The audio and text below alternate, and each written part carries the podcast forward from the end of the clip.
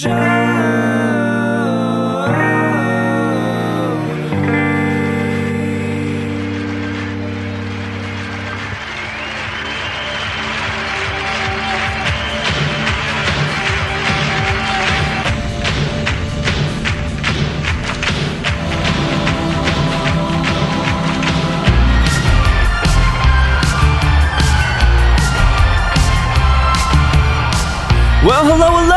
everybody. Welcome to another installment of Show to Be with Mike G, the show of life, the show of Santa Rosa, California fashion, cocktail competitions, USBG Austin, and so much more. Today's guest, the president of USBG Austin and also assistant general manager at Midnight Cowboy here in Austin, Texas, Miss Alexis Mijares.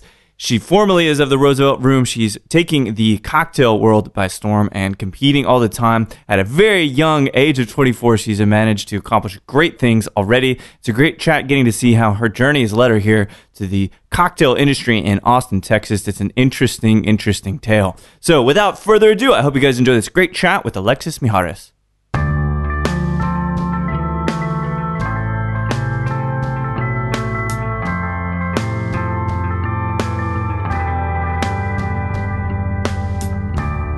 About the, the press so much for me because I think if it was, I would be like seeking that out more. Um, it's definitely more so about the community. You know, like I kind of fell into the cocktail world um, at this point in my life where I was kind of going through some like really tough stuff and uh, finding like a bar family and finding like that at the Roosevelt Room was really helpful getting through that time. Yeah. Um, and it was just as I continued to grow and saw all these like really crazy relationships people had and how close everyone was, I wanted to be a part of that. So I just kept kind of looking for ways to kind of like squeeze my way in. Yeah.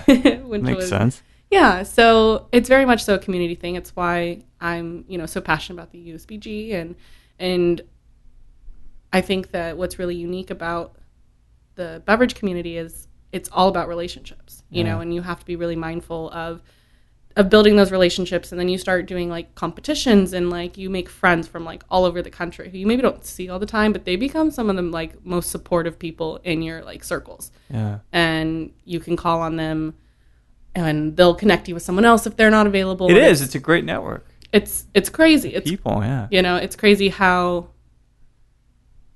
how special our community can get with each other you know Oh, they're special, all right. you know I- you know i think that like uh, but there is there's this uniqueness of the bond that gets created in like friendships through different programs you know you've got like camp Runamok and king camp 2 and those help develop friendships and then you go to like regional conferences with usbg and different competitions that like you're in these like high pressure environments but you're surrounded by other people who like feel that just as hard as you right. and there's it's very rare that you have anyone in those competitions that's really like oh i'm here for me it's always like what can i do to help you like what oh you need this someone's missing this they're the first person to bring it because it's never at least for me it's never about being better than anyone else it's about being better than myself Challenge. That's. good. I mean, that's a great reason to do it. To be better, learn more. You know. oh yeah I think that's the best pursuit that any of us can do. Be inquisitive and keep kind of expanding our mind. totally and that like with world class that's been so insane because that's what they really market the competition around which is why it really attracted me is um, i had this really great conversation with uh, tyson Buhler and andy seymour when they came into town to do like their seminar Yeah. and it was kind of at a different point where I was taking a small break. You know, I had just left the Roosevelt room and w- was having some stuff going on with my family and was just feeling a little burnt out and like needed to take a step back. And was trying to figure out where that left me because my identity was so much the Roosevelt room that I was trying to figure out where my identity now became Alexis, the bartender, not Alexis, the bartender at the Roosevelt room. All right. Kind of on your own two feet for once. Yeah, totally. right? You know, totally. And uh, so we had this great conversation where they were just in, told me that world class is about pushing yourself and figuring out what you're capable of and creative boundaries. And you really, everything's so left, left to interpretation with world class. They give you very few rules Yeah. and they do that on purpose because they want to see how how you take those and what you do with that and like you know everyone is so wildly different too um, so it's been this really cool process of like seeing actually how strong I am and how much uh, all this like research goes in and like it just like I'm already like a ten times better bartender than I was when I started crazy this what we, process. we do under pressure, right? Yes. Kind of academic pressure sometimes too. But you you mentioned this piece about community, and I had a conversation just a few days ago actually. Do you catch people running their mouths sometimes about brands and things? Um, yes. I mean, yes and no. I think most people who are smart about it know when is the appropriate time and who Right. the appropriate people for for their friendship groups are to Mm. to say those things because I think that's sometimes the other side of community is you have to be mindful that at all times you should be keeping relationships maybe if you don't always agree with someone or agree with a brand um but you see it you know and it n- once something's out it doesn't stay secret for long you know Yeah. not with so much alcohol involved That's right. it's well, it's a it's a very risky situation in a sense, right? Because you you want to be transparent and you want to be honest and forthcoming. At the same time, alcohol has this beautiful gift of allowing you to uh, be lubricated. Yes. and a little bit too honest, you know. So it, it's one of those things where for you, when you think about that balance between keeping your cool and then drinking and letting loose a bit, is it a difficult balance to strike for you? For me, not so much. Um, I'm lucky to be like fairly mindful Yeah. when um, I'm navigating things, which is how it's been kind of easy for me to kind of have this snowball year of like continuing to grow Yeah. because I'm you know mindful every time I'm meeting someone of am I giving the best impression of myself, you know, staying rather neutral, especially as moving up in USBG and now taking over like as president. Yeah, youngest president ever. I might I might say. Uh, maybe. Yeah, Yeah, that's. Pre- I mean, I think about the previous presidents, and you know, they're they're more your senior. Absolutely. Oh, for sure. Yeah. No, and and, and it is kind of silly because you know I'm I'm definitely like the young, one of the younger crew, kind of the new generation of Yeah. the cocktails that is coming up, and um, it's a lot of responsibility to like to protect this market, you know, Yeah. and and I'm lucky to like be able to have such good relationships with people where they're really rooting for me, but they're also there to kind of like be a helping hand if Sure. I need it, which is awesome. Um, but yeah, so but that's definitely something I try to be mindful of. You know, I am. You can only have so much maturity as you get older, you know, and life experience. So I do try to be really mindful of staying very neutral. Yeah. Um, Diplomatic. diplomat. But now you're the president, you know, president pro tem or whatever they're yeah, calling it right now. interim president. Interim until I guess there's an election in which people probably will dis- discern or they'll determine the same thing.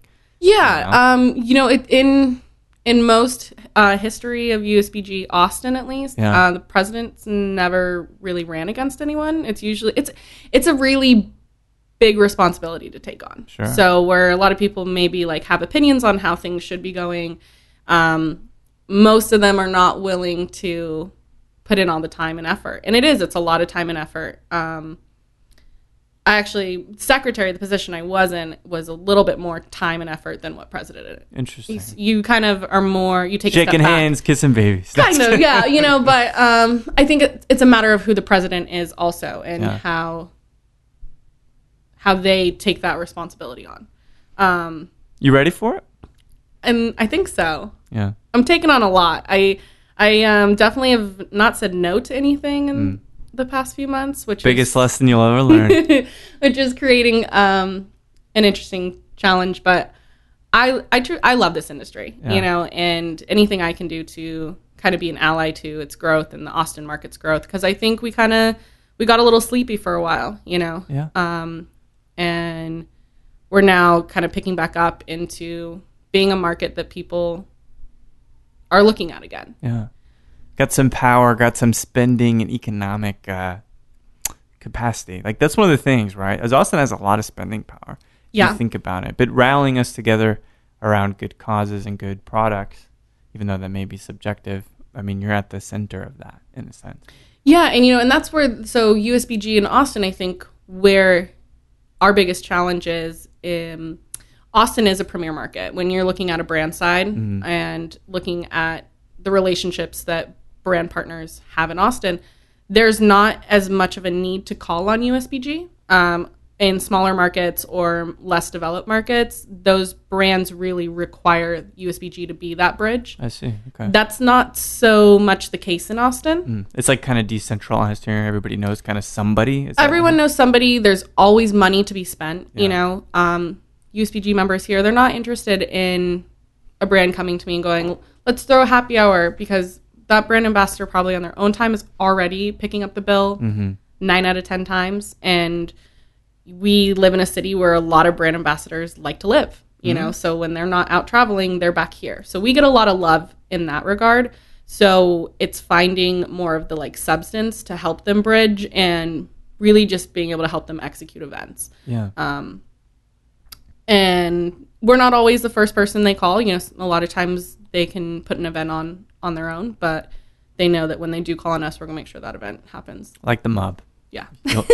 Damn well. Damn better believe you guys will know about it if it happens in your town. Well, yes, and you know, and there's things too where sometimes we want to be supportive of an event, but we're partnered with another brand that day, Yeah. and we unfortunately have to say, you know, we wish you the best success in that event, but we can't, we can't broadcast it for you. Right. Um, and you know, m- most of the time people are pretty understanding of that, but then other times they're like, but why? And I'm like, when we're, you know, we're a donation uh, based charitable organization, and when a brand is paying us a certain amount of money to, you know, create a successful event for them, we can't have a competitive event. Yeah. Showing Well, up. it makes sense. I think Yeah. these are things people will learn.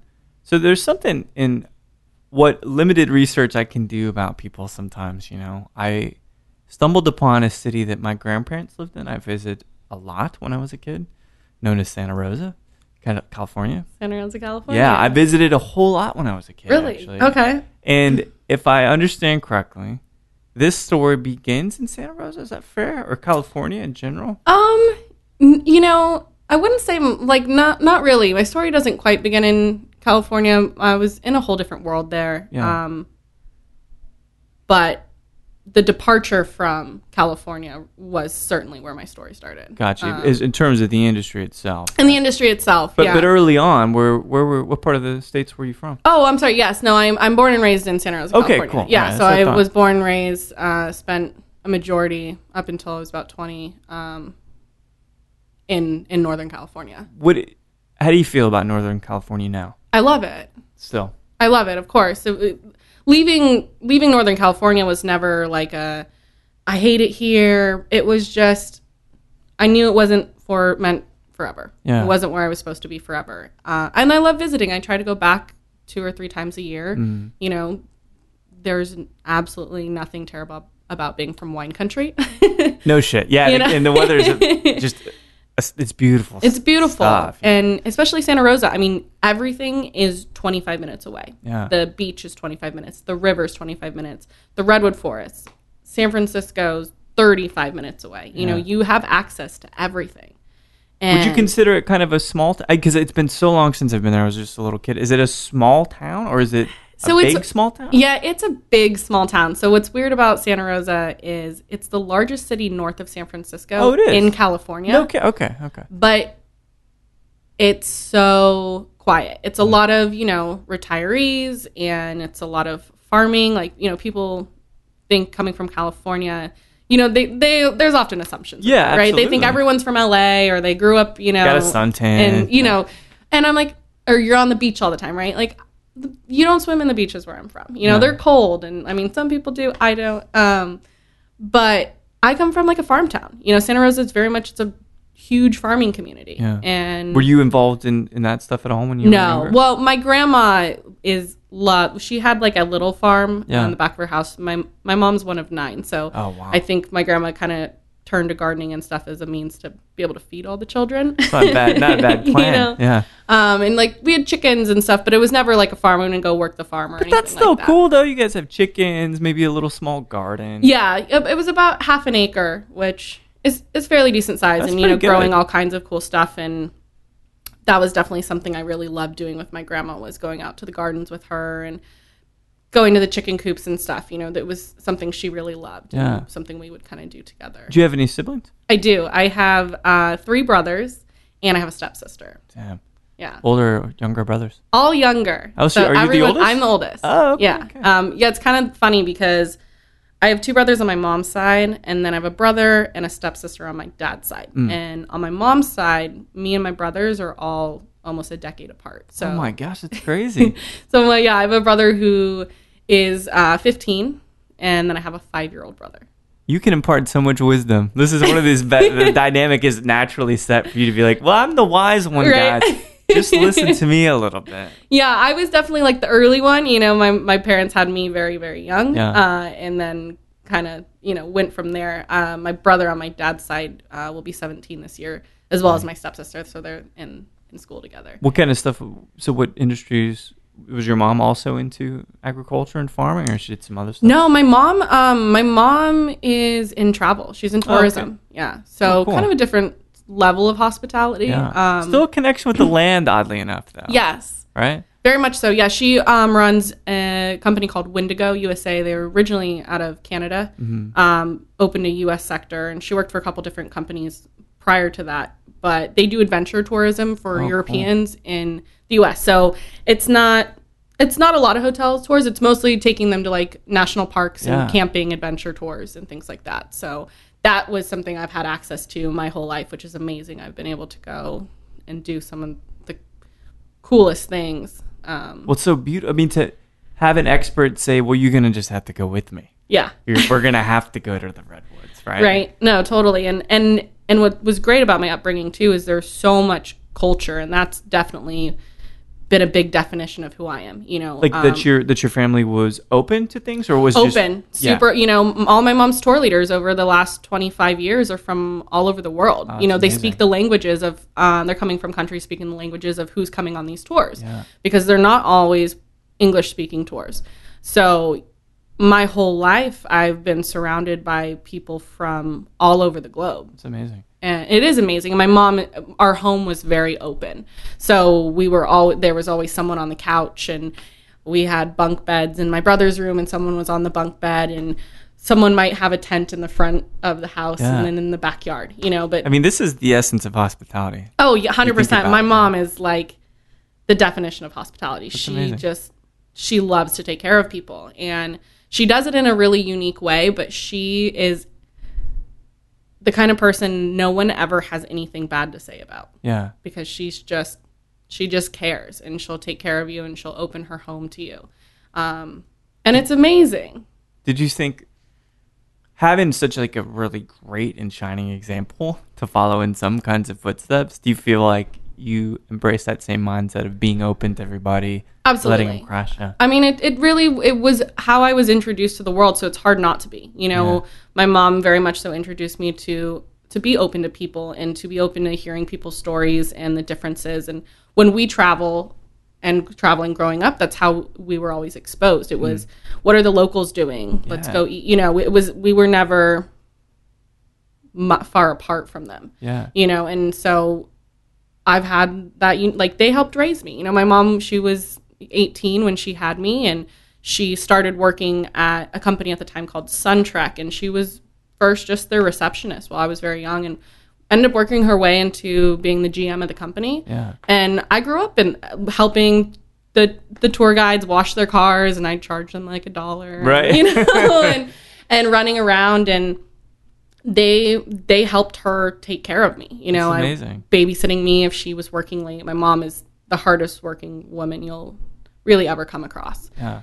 and well sometimes that was challenging too because i had all these relationships with other people sometimes i didn't get that opportunity with my mom because she was so passionate about her job and as i get older you know you realize it's about giving me the le- best life possible Absolutely. um, but it but it was great because I literally have friends in every country, yeah. pretty much. It's. I mean, it to have that expo.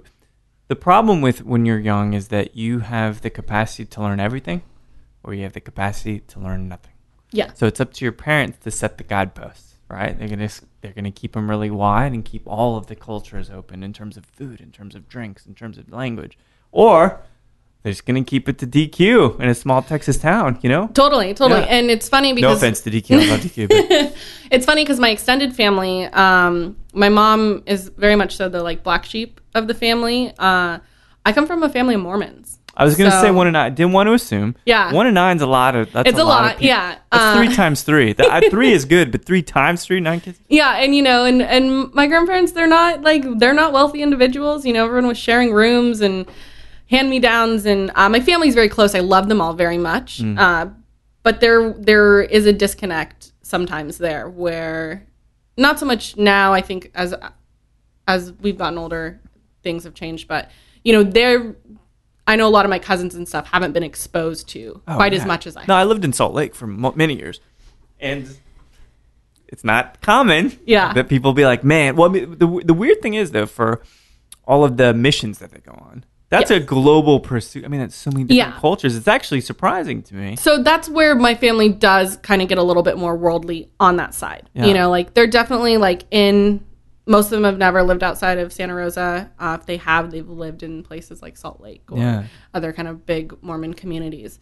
But um, you know, my cousins who have gone on missions and my uncles, they all went a lot of really cool far places. My cousin I was in Japan See, and isn't that crazy? Brazil. And It's almost unexpected. yeah, it's crazy. And like my my cousin Ashley, she does a lot of like charity stuff, and like she ended up marrying some guy from Brazil. So like they live in Missouri, I think now. Oh, that's crazy. Um, yeah, it is crazy. My grandpa he did his mission in Mexico, and my uncle was out in Brazil and Peru, and so there is there is that deep level, in your blood. yeah. You you're connected to pisco. You're connected to mezcal. Yeah. You're connected to cachaça. Like if you think, I mean, I hate to use that lens of booze, but in a sense, like you're already somewhat genetically connected. yeah no it's places. cool i mean i i definitely have access like Yeah. i have really cool access to everywhere Yeah. and and people who want to facilitate that because you know those are the kinds of people that my mom also attracts you know you take care of people then they will take care of you back Absolutely. Well, so the thing that's interesting then is it this multiculturalism, this differential, different kinds of aesthetic and art that kind of lead you to be interested in fashion. yeah definitely so that was actually my first love before i moved into the bartending yeah. community is uh I thought that I wanted to be a fashion editor. I had it all figured out. I was going to move to New York, and you know, and I was definitely a little bit of like the the wild kid at school. Like, wasn't afraid to kind of Mm-hmm. Have a little bit of style. You know, Oh, okay, I grew okay. up in I grew up in the time you know where like Abercrombie and Fitch was really big, and I went to a really rich high school. So Yeah. like I went to you know growing up in Sonoma County. I have plenty of friends whose family own wineries and have five thousand dollar a month allowances, and that was never God. something I had Yeah.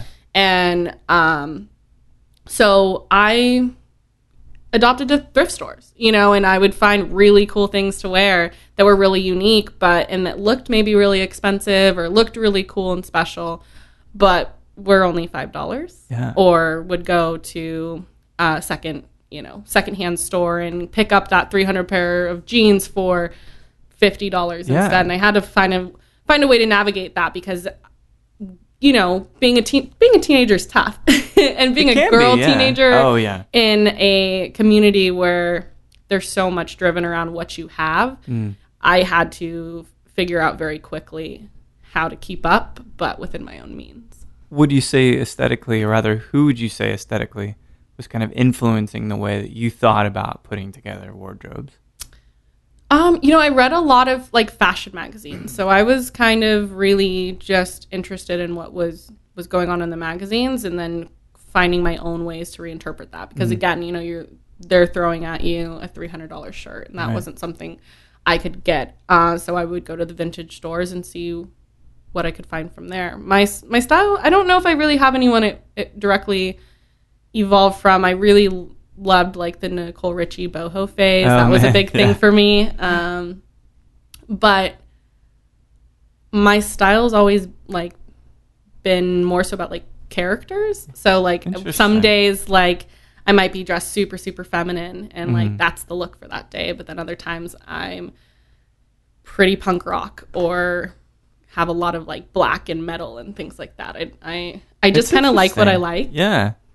Whatever the wind kind of brings in. Totally. Whatever strikes you in the moment. Yeah, totally. And So, so you ultimately went to school for this, yeah, or at least you started to. Do I did. I, I went to school for a little bit for it. Uh, school's always been a big challenge for me. I'm not Why really someone with structured like learning. I actually ended up in high school going on a homeschooling path because it just it just wasn't the right environment for me. Was it interesting to you, or just boring, or not keeping your No, I attention? or- I love learning, but the way that I learn is either very hands on or I need to know exactly why I'm learning something. Interesting, And okay. In a group environment, that's there's not always time to stop and get all the whys. Right. So I was a little bit of a troublemaker sometimes because I would challenge my teachers to not just say, "Well, this is what it is." You know, I would be like, "Well, why? Why is this?" Give me some context. well like science science Okay. classes all the time like i remember in like physics um i had this terrible teacher i'll never forget him i don't remember his name so i guess i will forget him um but Never forget that damn mustache. never forget whatever his name is Yeah. um and we were learning um just like simple like physics things and asking him like okay so i understand that you're telling me this Honest, I, I honestly don't really know if i have great examples it was just But no, but what's what's your question to him? If he's like, Alexis, this is the these are one of the rules of thermodynamics, and then what what's your way to approach him to say, okay, blank, like what is? yeah the- it would just be like but why why is that like take me through why that is a thing like why how does that happen you know and there's not always time for those more intricate learnings you know and does he think? I would imagine the teachers just think you're trying to sub, subvert them in a sense, right? i think so you know because i think then they see as you like challenging their authority and Right. certainly that was something i also did so that didn't help me because i've always That's I'm getting a blurred message already. Yeah. I know, I know I've, I've always been kind of I, I, I have no problem challenging something you Yeah. know of, of why why something is the way it is and Punk rock, man, little punk in the rock. blood. Yeah, I had the angsty emo phase for sure. we all do. Right. I still have the same bangs from when I was in my early 20s, so I'm just lucky enough in my late 30s to be able to have said bangs, Yeah. which is nice. But I just switched back. I, I had the blue hair in high school, and then I went back and had blue hair for for about a most of last year, and I'm now kind of going back into the neutral It's- phase. But it comes We'll- out we'll of me. It, it, It- comes I'm out. sure ebb and flow, man. The colors, the darkness, the seasons. right? Yeah. So how long were you doing prop in proper? I guess you could say the school piece. Um, not long. No. Like really, like a semester. Oh, wow. Um, Was it? Where was it? In Santa Rosa as well. Um, yeah, I was at the I was at the junior college, and then I was dabbling into FIDM, but it just wasn't really the right environment. With again, their private school and like trying to navigate getting scholarships and things like that. Yeah. Um, but I I got into costume design, like Really? costume. Yeah, so and costume lingerie design. So really like niche field, right? Yeah. Um, and it was But Tell me what's the perfect example of this. I'm not familiar with this field. um Mo- is it movies, TV? No, I mean it's a lot more. So it, it- I mean, there's no real like longevity. It was just again something that I had fun doing. Yeah. Um, it was like when I was in my early like 18, 19 kind of like rave kid days Sure. and doing like go-go dancing. So you outfit Moby a lot forever. of like uh, you outfit though like a lot of a lot of go-go dancers and performers. It's a lot of like uh, those kind of performing arts. So you're putting together these beautiful pieces that are costumes, but you know, scantily clad. Yeah, yeah. Yeah. Interesting. So then it is there an interim move between Santa Rosa and Texas or is Austin the next really big Yeah, no, I mean. I, I spent a very brief amount of time in San Francisco, um, but it was just to kind of let your wings out and kind of yeah, just to kind of to to try, um, but I I kept getting pulled back to Santa Rosa, Yeah. and it was from Santa Rosa that I really I just picked up. I literally within three weeks of getting a call from a friend saying, "Hey, do you want to move to Austin, Texas?" I had packed up my bags and was out here. Well, real quick, what kept pulling you back to Santa Rosa? Family stuff? My family, I think. Um, Did they need? Was it that they needed you? No, not not so much, but it was this this level of comfort, and I think that's why I had to make such a dramatic move. Was Yeah. that it was easy to just continue to be with my family um, because I love my family so much, and they're all so close, and that was a that was a hard thing to give up, but that's why I had to kind of be so drastic about it, and I was Yeah. just like, okay, I'm going, and if I don't go now, I'm not. I was worried I maybe would never do it. Perfect analogy, and hopefully you've seen the, you've seen Harry and the Hendersons. No. Okay. Well, there's a scene, and it's certainly not a spoiler. But suffice it to say, he's got to make a hard decision to break the family up because it's sometimes the only way you can get out of the nest and really evolve. Yeah. No, 100%. And I just, you know, I was I was comfortable and I wasn't really doing anything I was passionate about anymore, at least not Yeah. in a way that was growing me and, you know, I'm getting I'm 20 at the time and going, okay, I said I would leave to New York when I was 18 and then that never happened and then kind of played with the idea of San Francisco, but that wasn't really happening the way I wanted it to happen either and was just like I got to go somewhere mm-hmm. and Austin was offered to me. I was I was also out on the road doing one of my mom's tours. So I was doing this au pair tour. Oh wow. Yeah, where I was doing a loop basically San Francisco to Yosemite to the Grand Canyon, Vegas, Lake Havasu, Southern California, and back around. Nice loop.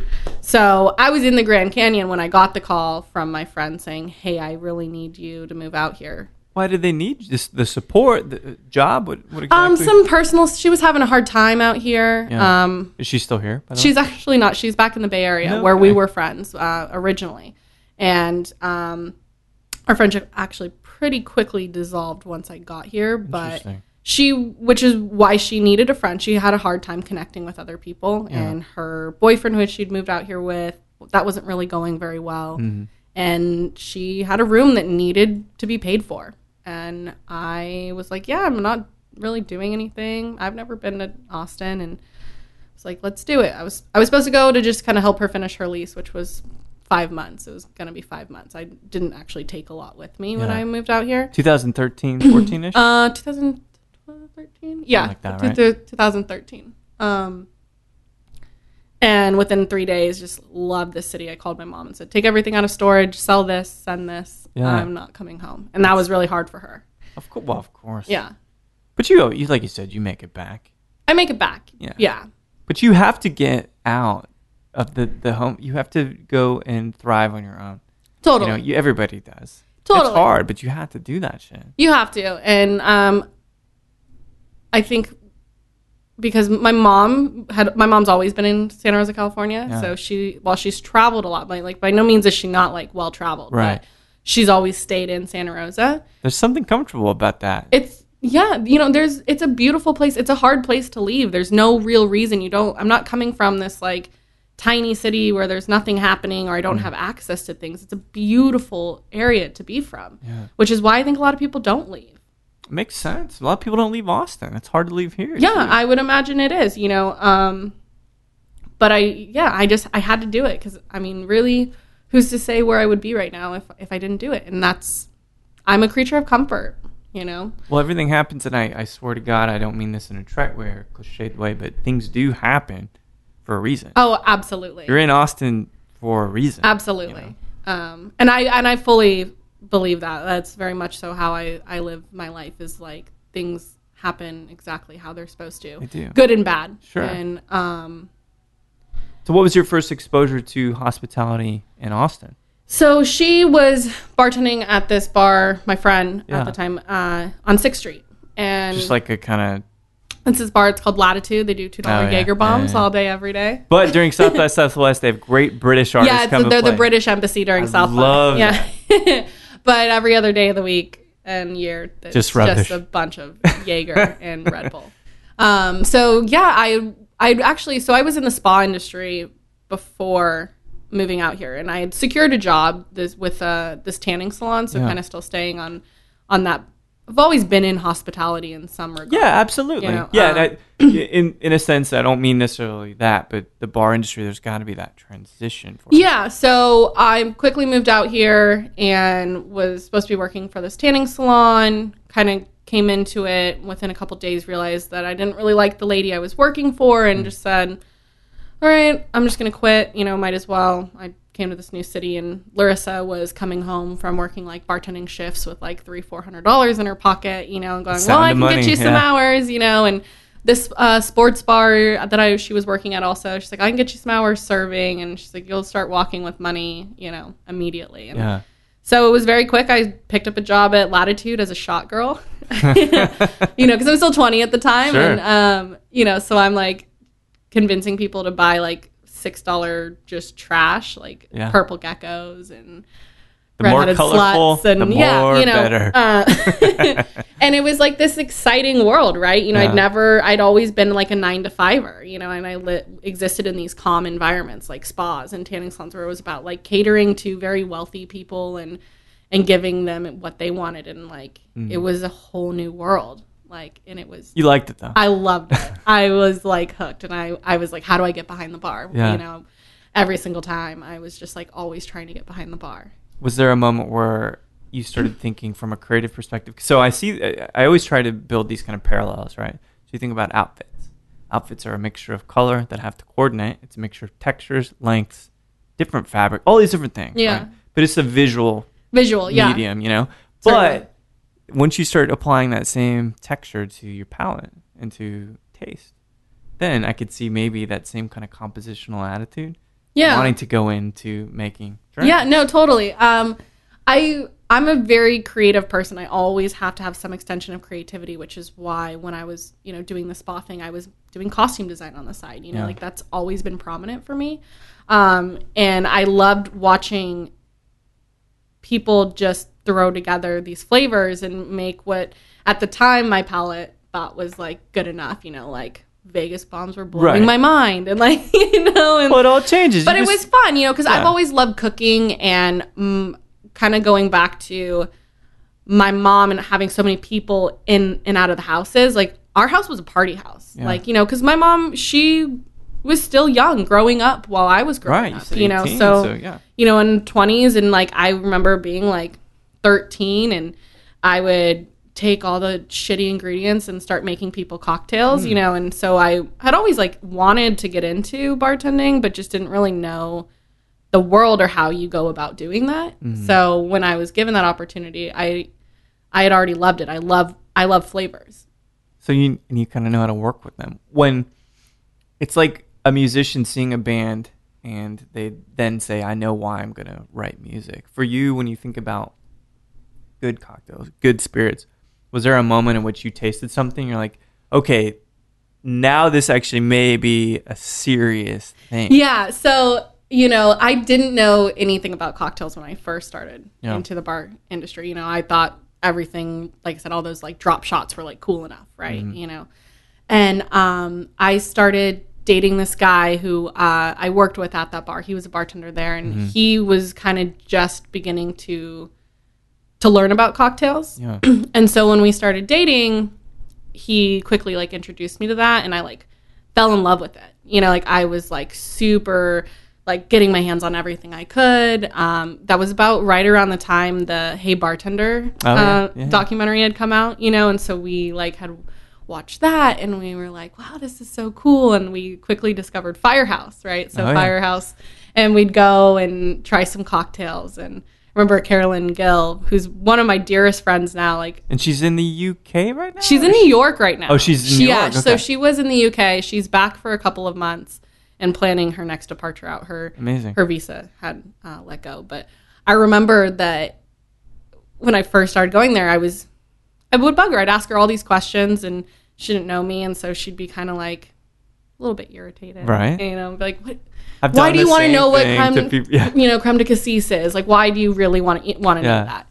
And uh, it's funny because I've told her these stories too. Because now we're like such great friends. Mm. And but I was like, she's a badass. Like, I want to be doing that. How do I get to do that? Um, and kind of was still not working anywhere where that was like a thing, you Yeah. know, where uh, that that they were working with those ingredients. Uh, ended up at Punchbowl Social very briefly, Oh, yeah, um, and they were kind of doing what I call like kitschy craft, where like they're trying to introduce people, but in Yeah, like big money domain, you know. yeah, but you know, but they're they're they're offering at least like I never worked with fresh juices, Yeah. you know, at least it was a start. Um, but it was very much so like this hobby and passion that me and my ex boyfriend had shared, Mm. and um, I think I I think I fell in love with it a little harder than he he did, um, but because he had three years already as a bartender and experience, people were picking him up Yeah. quicker, right? So then it was like an extension of me being like, "Hey, I found this really cool cocktail. You should show him this one," you know, and and kind of he was my avenue of kind of continuing Yeah. when because I still didn't have a ton of bartending experience. It was like at sports bars and shop bars, and you know I'd applied to like a couple places, like being really open and honest. and like I just want to learn, and the city just was, still wasn't at a point where it needed those people. Right. It was just enough where the like passionate people already existed, so there was much better qualified um, people to take those jobs. It was really this crazy accident of how I got into cocktails. I the Roosevelt room for me, I was actually applying for the Madison. Oh yeah, door. okay. So I they had put a call out on Craigslist that they needed like high volume event bartenders and I was like, yeah, okay. And I had known someone who had picked up a couple shifts there before and had remembered the name and she had said she'd made good money, so I emailed and was like, "Yeah, I'd love an interview." And um, really quickly in that interview, Justin and I just started talking about cocktails, Yeah. and you know, he's like uber obsessed. He's right? cerebral. Yeah. you know, yeah. and, and you know, then he starts. He's like, well, "What are your favorite books?" and this, and like, I'm getting all like tongue tied. He's like, "What are your favorite cocktails?" and what I thought like I knew like a decent amount about. Mm-hmm. I realized very quickly I knew absolutely nothing, but hospitality is where we really connected. I was uh, going to school at the time for my hospitality degree, so Yeah. I've always kind of gone back to school and then quickly dropped off of it again. But we we talked about like how much hospitality was important to us, and I mm. think that's where we really connected. And he gave me this unique opportunity and took me next door into a space that was like still being built. Yeah, like, yeah, you know, and I sit. I remember sitting there for like 30 minutes. He had like gone to the back. Marsh had been there to bring them some kind of award that they had won. yeah. And I'm like sitting in this hot room and like looking and just never being in a bar like that of that magnitude either. Yeah. And being told all these like big plans for it, and I'm thinking like, oh god, maybe like he like hates me because he's not coming back. Am I? Where's the exit? Where do I go? Yeah. Um, and he came back and he was like, I want to teach you. Let's do this. You thing. know, he Yeah. saw that it was something I really wanted, and no one was willing to give me that opportunity before. Mm. And, you know, I told him, I was like, I don't know very much, but I want to know. I want to know all of it. And I think that maybe this, what will be an illustrious career in the cocktail industry, was forged in a way. Ab- absolutely. But there is a question. So when you mentioned kind of moving into this role, this period with the Roosevelt Room, you said it was a very dark and kind of hard period for you. What- Yeah. Was it was it because of the boyfriend thing? Was it because of family stuff? So so a lot of it it relates back to my ex-boyfriend uh, Yeah. we were going through this really difficult breakup he really never was that great of a guy but you know you're young and you put up with things that you probably shouldn't um, but i i had these these personal traumatic things happening for me uh, that were probably the most traumatic points of my life and those Yeah. trying to navigate those while breaking up with someone and it's too much. it was uh, it was so much like it was really dark and um my family has a, a history of depression you know and i myself had a history of depression and was going through a really dark point and feeling pretty miserable and just kind of doing everything to avoid dealing with any of it Yeah. Well, that's, I, I understand. you know um and i think too a little bit of like where my initial like then reach for cocktails was this weird kind of wanting to hold on to this relationship that was dissolving hmm. and something that we both cared about and wanting to just like kind of kick his ass a little bit you know? I wanted the opportunity to to get into the world and, and be a better bartender than him Yeah. kind of Well, I saw a social network. I know why guys do stuff. I know why girls do stuff. You know. it's always because of someone, right? Like you, You know. start this Well, business, you do this because you know, you're not really supposed to say like, you know, uh, partially vindictive, right? Like part of it was That's like, I want to be a better, I want to be better than him. doing things out of spite is It's just a little bit out of natural. spite. Yeah, it's a little bit out of spite. and you know what? I I I think I'm I'm doing pretty good right I now. I think so too. It seemed like the right decision. Well, this most recent opportunity, and I know Tacey came back into town, and I know Tacey was looking around and doing these things, and then turns out she starts manning. Well, I don't know if that's the right word, but she starts being at the helm of one of the finest cocktail establishments in Austin. Yes. Midnight Cowboy. Yes. So you recently accepted a position as assistant GM, is that right? Yes.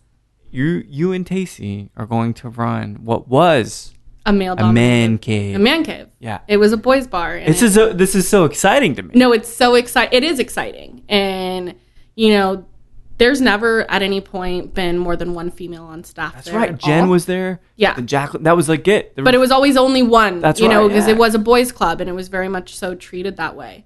And I don't myself know as closely that like history. That's definitely more the older generation Yeah. compared to me being kind the of old this new- people, in other words. but that's more, you know, me and Tacey we've talked about this too. Like that was her generation. Those are her friends, Yeah, you know, yeah. that they were bartending or she was their boss at one point at Drinkwell and, Sure. and things like that. Um, so she certainly understands the history of that place a little bit better. Um, but we're very excited because one, a female's never been in charge there, Never.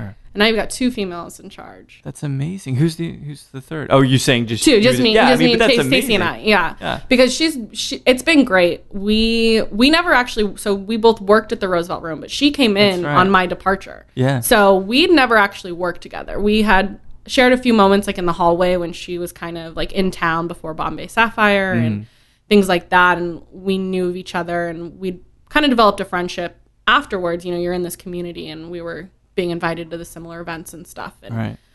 you know, but but it was never super close, right? Um, we're finding we work so well together. That's amazing. No, it's amazing. Like it's our strengths and weaknesses are so well matched for each other. What's the main? If you said we've got one job to do now, what is that job at Midnight Cowboy? Because you know, as an aside, the original crew that opened that, there was something really special about that. Yeah. And regrettably, it, it deteriorated, and I've been Yeah, outspoken and- about that because I love good standards. Right? You could do so much great. Well, it was forgotten about for a while, you know, and Yeah. it kind of started to unravel, is my understanding. I, I didn't really get to experience it firsthand, Yeah. but from what I know, um, I think our biggest goal is to, to breathe some fresh life into it, Yeah. you know, because Order maybe.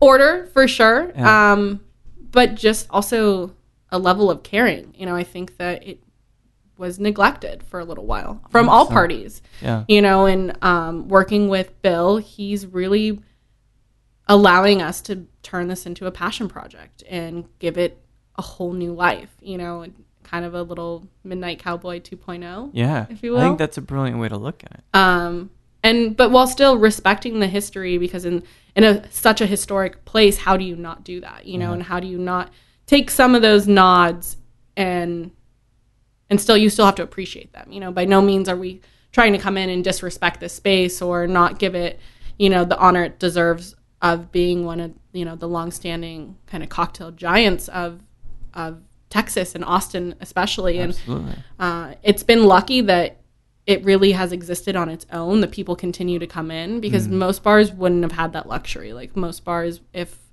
things had really started to deteriorate, deteriorate the way that it was, They'd be done. they'd be done. shuttered. They'd be Yeah. shuttered. Um, So you're excited.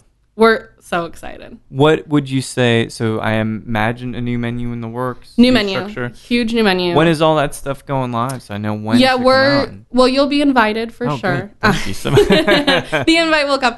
Um, we are ambitiously shooting for an August first. Amazing.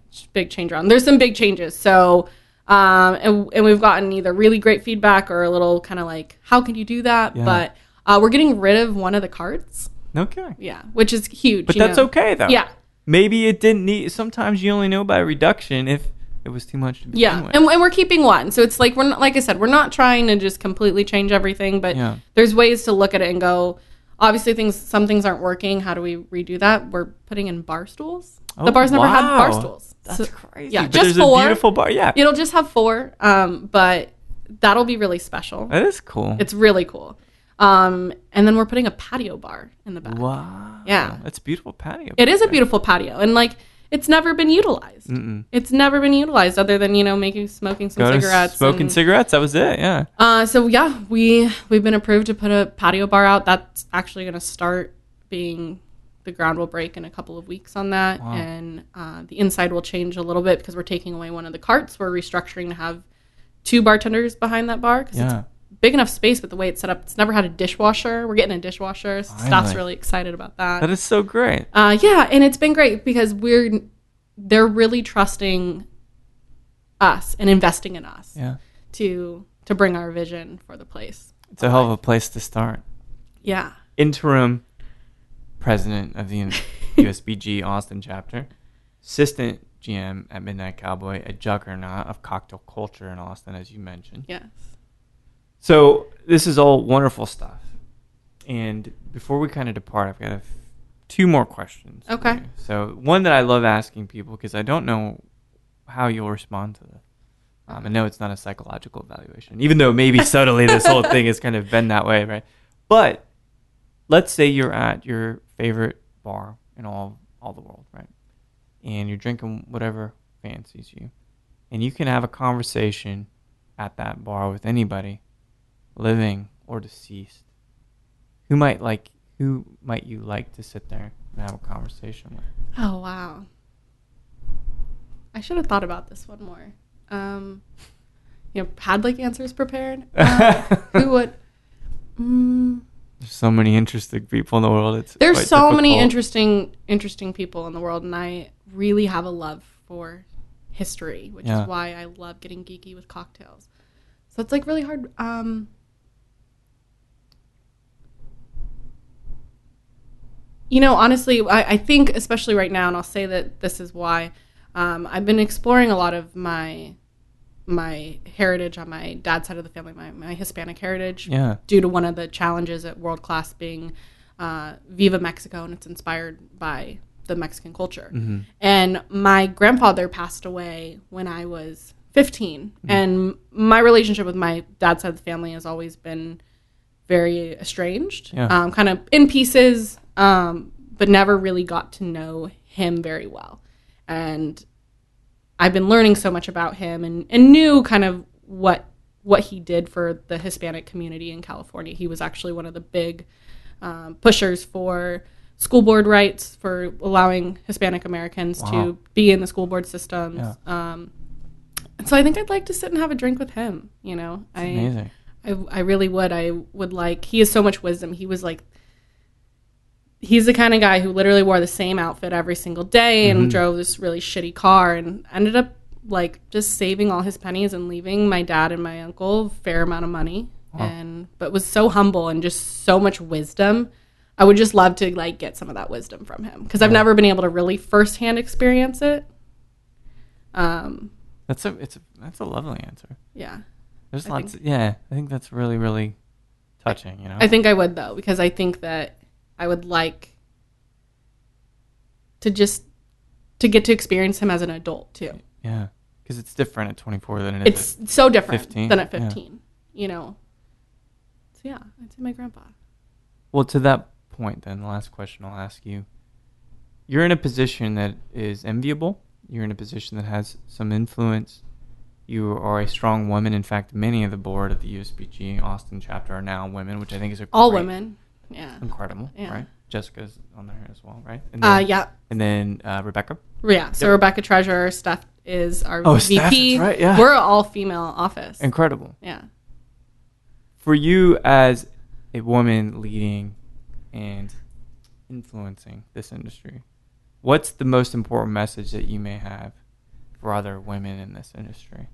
Um empower each other, certainly. I mean, that's that's huge for me and I think that our community does a great job of about it. Yeah. um, just be be there for each other. You know, the world as a female is hard enough already. Mm. Don't make it harder on each other. Yeah. Um, and the little fights are really not worth it. You know. They're little And- for a reason, right? Yeah, and God forbid any fight ever over a boy is the dumbest thing in the entire world. We're dumb. world. We're not really worth it. You, you, you, you guys are mostly dumb. They're pretty much. But uh, no, Sorry, guys, but that's kinda how it goes. but great too. Not everyone's. I'm not a man hater by any means. I don't. I am sometimes. Are Sons okay. of bitches. Yeah, we're we're really despicable people at times. But anyway, Um, but yeah, just you know, always and be striving to kind of step into those roles because I think we're in a male-dominated industry that's quickly changing, you see these female power players coming coming out of the works and people that I really look up to, you know, like the Ivies and Lynette's and the Pams Yeah. and Misty and all these like women who are doing these like great things in our community. But don't be afraid to challenge the boys to say like accept you into the boys club a little bit and say, No, here I am. Um because we are. We're here and and females are very quickly. It's not slow anymore. We're very quickly taking every every leap we can get. Yeah, I think it's brilliant. It's a great time to be in Austin. It's a great time to visit this reapproach, this kind of amazing 2.0 version of Midnight Cowboy. That is so exciting to me. It it's it, we have a lot of ambitious things and it's kind of crazy because I'm navigating now taking over, you know, president of USBG and then I've got world class. I leave on Sunday for the finals and you know, this is this huge competition that just takes everything out of you. Yeah. And then crazily I'm building this program and then I'm crazy dating someone who lives in San Antonio. Right. So like trying to manage That's all my lot. time and all these different avenues and give them all the space and time they deserve. Yeah. Well, you have to break everything down to rebuild it even stronger. Yeah. That's, that's the way it works, right? Yes. So, but it's been a pleasure. Finally, after all, I, I guess years now that we've known each other, Yeah. we haven't actually sat down and chatted. It's been a great experience for me, and I thank you so much for joining me. No, thank you. We'll have to talk soon, yeah. Yes. All right, thank you, Alexis. Thank you. Thank you. Well, there we have it. What do you guys think of Miss Alexis Mijares, the USBG Austin president? She's done so much in such a little time here in Austin. I can't wait to see what she does next. You know, she crafted the official drink of Austin for Frank, and then she's down there at Midnight Cowboy now, doing great things, continuing to expand her horizons and make a wonderful name for herself as a cocktail expert and innovator. So thanks everybody for listening to Show to V with Mike G. No matter how many more Bacardi people you meet this week, or if you're thinking Tiki Week can't be long enough, people, please keep dancing.